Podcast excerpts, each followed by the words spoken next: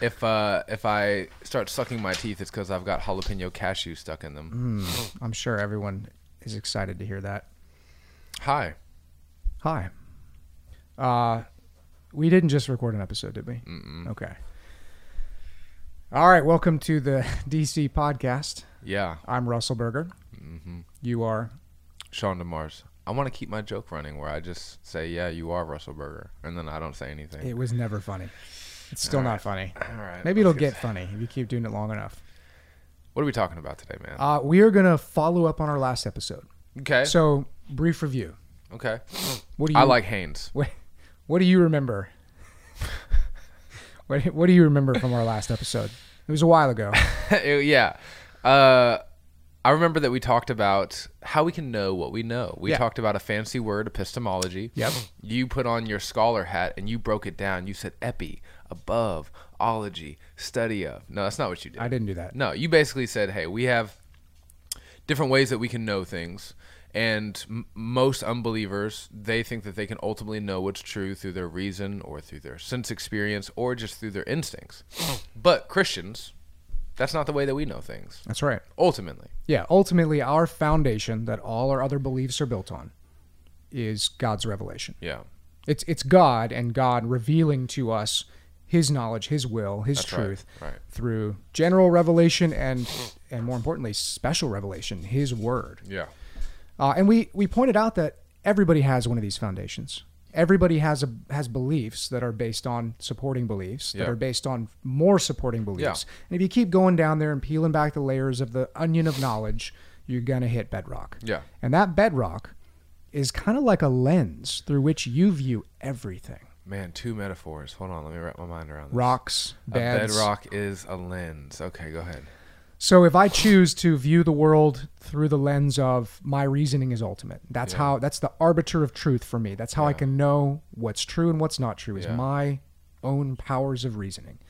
Uh, then everything I experience, everything I learn, everything I hear, everything I read in God's word is going to be filtered through that lens. Yeah, So you're beginning, we could say, with a very, very heavy bias yeah, in its some direction. And everybody does that. yeah. Inescapable. It's inescapable. So when we go into a conversation with an unbeliever, uh, the assumption out there we said is that we're supposed to set our Christian worldview aside, Right. our assumption that God's word is the ultimate standard of truth. Yeah. And we're supposed to adopt the world's assumption that reasoning and empiricism and sense experience or feelings, that those are the ultimate standards. Yeah.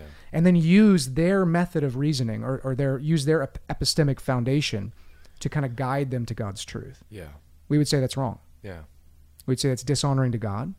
We would say that ultimately, uh, the issue is an issue of the heart, yeah, and that coming to recognize the God who everyone has evidence of, yeah, Romans 1, Yep. uh, as the creator of truth, as the Lord over truth and all creation, as the embodiment of truth, is step one in understanding anything. yeah. It's not an intellectual pursuit primarily. That's right. Yeah. Pause. Yep. Because I think I have to sneeze. Okay. Wait. You might have to edit this out. Maybe I don't, I'm, I don't plan to. I'm fine. I'll just blow it right in the microphone. Mm, what's going on with you? Allergy attack. Hmm. But you know what, folks? You think they're giving this to you at the Nine Marks podha- podcast? You think you think they're going to give you this raw, real, uncut in what's that guy's name who does apologetics podcasts somewhere? I don't know. Jeff Durbin? You think Jeff Durbin's going James to blow White? his nose in the live cast? Les Tanner? Don't know him. Uh, yes, This is real. This is son. real stuff. Yeah, All right. this is real. Uh, it's also disgusting, and I might edit this out. We'll see. Okay. All right. Uh, why don't you rebuke that allergy attack? Let's move on. All right. So one of the claims that we made last episode, I, and I think this is a really big claim, and it's worth unpacking, is that if you build your foundation, your, your, if you build all of your knowledge, your view of reality on a foundation other than God's truth, what He's revealed, Yeah. it's going to collapse in on itself. Like a It's- dying star. it's going to prove itself absurd, self-contradictory, and and ultimately untenable because it's just not going to comport with what we all know about reality. But there are so many rationalists who feel like that's not happening. In their Oh yeah, it's and I think that's a form of self-deception. It's a form of the way we see sin working on the minds of the unbeliever. I, I did the same thing as an unbeliever. Yeah. Is it possible for a rationalist to live a fully consistent life? Like their worldview says the only way I can know things to be true is through my reason. Is it possible to live life like that's actually true?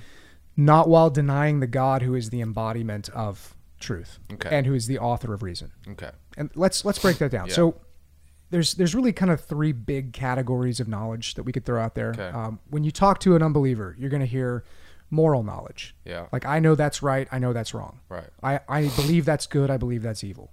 You're going to hear scientific knowledge. Okay. So I believe that uh, the Earth rotates in such a way, and the sun, you know, is is in such a position that it's going to rise tomorrow in the east. Yeah. That's that's a scientific claim, and uh, logical or, or rational knowledge. You know, I, I- the, the law of non-contradiction is one of the three basic logical laws, and the unbeliever, just like us, just as Christians do, is going to use those things. Yeah. They're- These are gifts from God. Yeah. The problem is his worldview, the atheist's view of reality, because it lacks God, Yeah. because it lacks the God who gives intelligibility and foundation to all those forms of knowledge. That type of knowledge that he's appealing to or she's appealing to, it's not going to comport with what they believe about reality. They're actually contradicting themselves anytime they talk about how they can know those things. Okay. That's deep. That is deep. Let's let's break that down. Go ahead. What does the atheist believe about reality, about the world? Uh, everything is the result of blind chance. Yeah. Yeah. Yeah, we're we're in a big cosmic soup, uh, unguided, purposeless. We are clumps of stardust that were formed by the blind powers of chance and and time acting on matter, Yeah. and that yet from that view we have atheists doing things like claiming that uh, certain things are right and wrong Yeah. morally. Christopher Hitchens very famously advocating against religion, saying religion is a moral evil. That's right. And so Christopher Hitchens is using a word there, evil, which is incoherent. If you stand in his shoes as an atheist Right. and think about the universe the way he thinks about the universe, Yeah. he is not being consistent with his atheism. Right. Here's why. If we're clumps of stardust banging around in a purposeless universe, one clump of stardust stabbing another clump of stardust to death is just stardust bumping into stardust. Right. There is no right and wrong way for stardust to behave. That's right. So he is borrowing a concept of moral evil from the Christian worldview in order to argue against it. Yeah. And in doing so, I think him and many people who, who say the same things are exposing themselves, betraying their atheism, and they're showing that what God's word says about them is true. Yeah. That they know God. Yeah. And that they're just suppressing that knowledge. They have an innate sense of right and wrong. That's right. It's malformed because of sin. Of course. Yeah. Yeah, ev- even ours is at times, Yeah, that's which right. is why we have God's word as our foundation Yeah. to be corrected by Yeah. it. So that's that's how the atheist contradicts his own worldview by appealing to moral knowledge. Yeah. Um, on the other side, you have scientific knowledge. Okay. So you have guys like Neil deGrasse Tyson, Okay. who says that religion is just this uh, increasingly shrinking, you know, realm of explanations for physical phenomena that Mm. Yeah. science is replacing. Yeah, that's right. We're advancing, we're evolving. Now we don't need an explanation for the thunder. That's right. Yeah. Which I- I think is a it's a straw man. I think that's a misrepresentation of what Christianity believes about natural phenomena. Yeah. But more importantly, what he's doing there is exactly the same thing as what we said with Christopher Hitchens and a, and a moral knowledge. Okay. He is appealing to a form of knowledge, Yeah. in this case, scientific knowledge, that is incoherent if we were to stand in his shoes and think the way he does about the universe like an atheist. He should not be doing that. And he is inconsistent with his own worldview by appealing to scientific knowledge. Okay, so the rationalist by appearing to by appealing to things that are rational is being inconsistent. Almost. So let's Almost. let's keep it in the realm of science, Okay. not just pure logic. yet. Okay, good. So in the realm of science, all science is inferential, which means that I know. Big Go word. ahead, I'm Here we go. preparing myself. All science, Yeah. all scientific knowledge, Uh-huh. takes experience and Yeah. observation about the world, finds patterns, and then infers from those patterns certain laws about the world, Okay. Oh, certain physical constants, and Okay. uh, r- rational structures that don't change. Okay. And we do So- science that way. It's how we do science. We say, hey, I measured this phenomena, I repeated it, it did the same thing again, and I'm going to build a model sort of how this thing called gravity works. Okay. And the assumption there is that that gravity that we're describing with our mathematical equations and our observations, it's going to be the same tomorrow that it was today. And you're saying that a person who doesn't have a Christian worldview, who doesn't have a Christian epistemology, can't account for that. Not consistently. Okay. And so here's why. Underneath all science is this assumption that nature is uniform, Okay. that gravity tomorrow will be the same as gravity today, that the Yeah. speed of light tomorrow will be the same as the speed of light today, that everything about our world Yeah. is is mechanistic in a sense, that it has consistency. Okay. You can't make sense of that if you believe that the universe is a big, unguided cosmic accident of time and chance banging around with matter. There is no rational account to be given Okay. for why you can trust that gravity will be the same tomorrow that it is today. Uniformity can't come from chaos. Uniformity can't be trusted if you assume you're in chaos. Yeah. So, David Hume, who's a famous historian and philosopher of the atheist variety, uh, he's actually the one who I think it's pronounced humane. Hume, he's actually the one who put this argument forward. Okay. And in doing so, he, he pretty much dismantled uh, the materialistic empiricist view of science because he pointed out that, like, look, I can't, just because I put my hand over a candle and feel that it's hot, as somebody who believes this atheistic view of reality, I have no reason, no rational grounds to think that the next candle I put my hand over will also be hot. So Hume was just trying to be consistent. He was trying to be a consistent atheist. He said that it is irrational for me and my atheist buddies to assume that this chaotic, purposeless universe we live in will be the same from one minute to the next. Okay. Now, his critics said, oh, Of course you can, Hume. Yeah. Idiot. Every candle I've ever touched has been hot. So why can't I just assume the next one will be? Every time I get out of bed in the morning, gravity seems to work. yeah. Why is it irrational for me to trust that it'll work tomorrow? And Hume pointed out that that is a textbook definition of a vicious circular argument. Vicious. Vicious Oof. or narrowly circular. Ooh. So these, these Oh, that's that's a better way to put that's a it. better way to put it. Yeah. That sounds nicer. Yeah, it does. Basically, the, Hume was saying, look, you can't appeal to past futures to predict future futures. Are you okay? Did you just have an aneurysm? Past, future. Okay. go There's a ahead, little go blood coming out of your nose. ahead. Right now. okay. All right. Uh, You can't say, hey, I can trust in the uniformity of nature because in the past, nature has been uniform. okay. Because you're trying to say, I can trust the very thing that I'm supposed to be proving I can trust in. Just, it's just circular. Yeah. So, uh, this, this just led to chaos in the philosophy of science for the last couple hundred years. Yeah. Um, but there's a really easy way around that. Just like with morality, the Christian worldview can account for there being good things and evil things Okay. for there being moral truth, rules about how human beings should behave. The atheist worldview says your clumps of stardust. Yeah. The, a, a purposeless universe doesn't make rules for how clumps of stardust should behave. That's right. So the Christian worldview can account for that. In Yeah. the same exact way, the Christian worldview can account for our shared trust Yeah. in inference and in science Yeah. Why? because God, who created the laws of nature, upholds them. We see this in Hebrews that he upholds through his own power, not not like he created it and stepped aside like the god of deism. Right. God actually is upholding the Even laws of now. nature even now. And so our trust in gravity and in the speed of light and in aerodynamic principles and in all that stuff Yeah. is a trust in God. Yeah. And what's amazing about this is I've never met someone who didn't believe in God, said they didn't believe in God, who didn't also trust in the uniformity of nature and Right. in moral truth, or at least act like they did every step of their life. That's right. And so they're showing through their inconsistency that they know God exists Yeah. and they're just trying to get around him. Yeah. Is there another kind of truth? Moral, scientific. Yeah, there's another form of knowledge. We'd say just strict logical truth, Okay. logical knowledge. Um, I already mentioned the, the logical law of non-contradiction. So we have we have logical laws that are sort of rules about how we can and can't think, Right. and if we follow the rules, we arrive at truth. Yeah. In an atheist worldview, there is no accounting for immaterial, universal, consistent, like unchanging Yeah. and binding laws for how we should think. Okay. It just doesn't make sense. It's incoherent. So I say A cannot be A and not A at the same time. You tracking? Yep. And I say that's a rule. That's a rule. You have to think that way. But according to an atheist worldview, why? Well, an atheist materialistic worldview, how much does that law of logic weigh?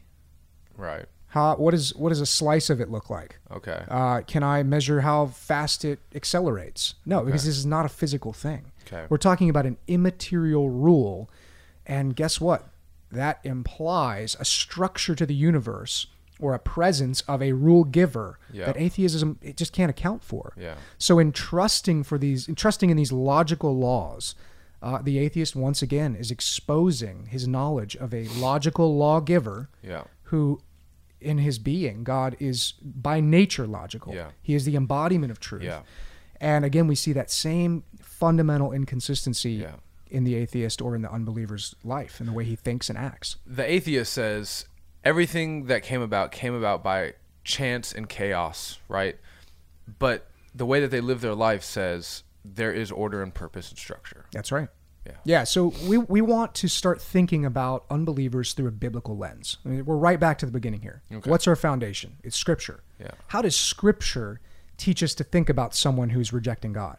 Yeah. Well, Romans 1, we're thinking of this person as someone who knows God exists Yeah. and is suppressing that truth and unrighteousness, and that will lead to darkened and futile thinking. Yeah. So, what do we see when we interact with somebody who's an atheist? We see them appealing to moral knowledge, scientific knowledge, logical knowledge, often even doing so in a way that's arguing against Christianity. And Yeah. in the process of borrowing capital from the Christian worldview Yeah. to attack the Christian worldview, Yeah. they're exposing themselves as people who know God exists and they're betraying their own atheism. Yeah.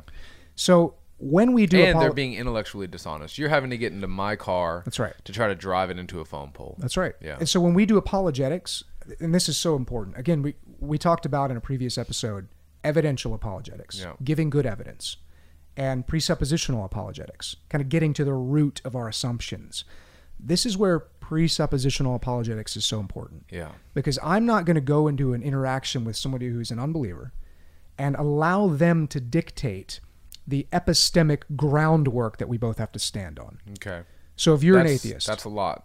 Break it down. Let's break it down. If you're an atheist Yeah. and we start talking and you say, well, I know something's true or something's not true based Yeah. entirely on my own powers of reasoning, Yeah.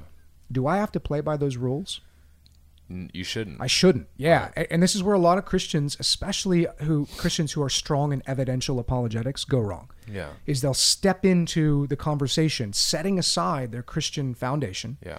setting aside God's word as the ultimate standard of truth, and they'll start to sort of play this like neutrality game, Yeah. like imagining that we can both stand on just pure human reason and arrive at truth while ignoring the God who as a moral this is a moral issue ignoring the god who is the foundation of truth as if he's not there Yeah. and i think that's a problem Yeah. i think it's ineffective Yeah. i think it's dishonoring to god And it's also not not to discredit any of that. That's why I didn't say but. And it's also intelle- intellectually dishonest for the Christian, right? Because it Yeah. presupposes that we're coming at this thing from a neutral perspective, and we're not, right?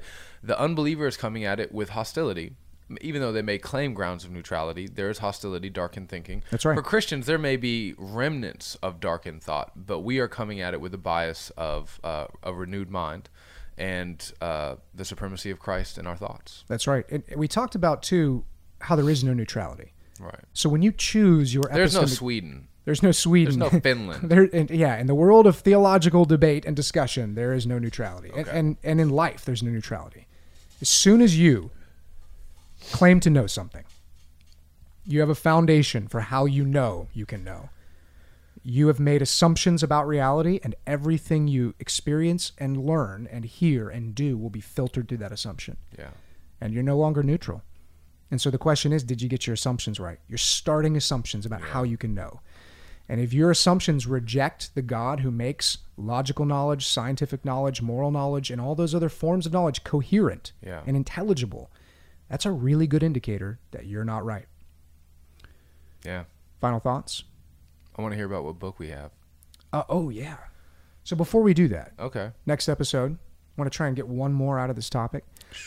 I think we need to talk about how the Christian can have certainty and have trust in the foundation of God's word. Okay. Because there's some right ways to look at that and there's some wrong ways to look at that. So you're talking with an unbeliever and you say, "Well, God's word says." And he says, "Well, why why does God's word why why does that why does your Bible seem to have the authority? Yeah, how do you know that God's word is true? Right. And then you say, well, we have 5,000 manuscripts of the New Testament. If you look at Homer's Odyssey, there's only like 30 So what would that be an example of? evidential apologetics. And it would also be an example of standing on human reason Well, as an you- ultimate You didn't foundation. let me finish, Russell. oh, okay, okay. Ah. Ah, sorry. There's more, Cut, more to come. Edit. No, okay. More, to come. Yeah. So book, book you should read.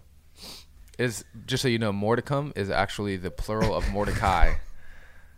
in This uh, Hebrew. this book has no cover. I'm not sure what happened to it. Uh, this is, if you can read, pushing the antithesis, and this is by the late Greg L. Bonson. This is his. Uh, basically, it's an apologetic methodology, and Greg Bonson, more so than a lot of other apologists, does a great job of breaking down how to think presuppositionally Okay. how to think about epistemology and Christian knowledge. Okay. He has a very, very strong argument uh, for what we've been talking about here that the Christian epistemology is the only one Christians should and can stand on, Yeah. and how anybody who builds their knowledge on anything else, it will crumble. It Yeah. will show in the cracks the contradiction between truth and what they claim to believe. Yeah.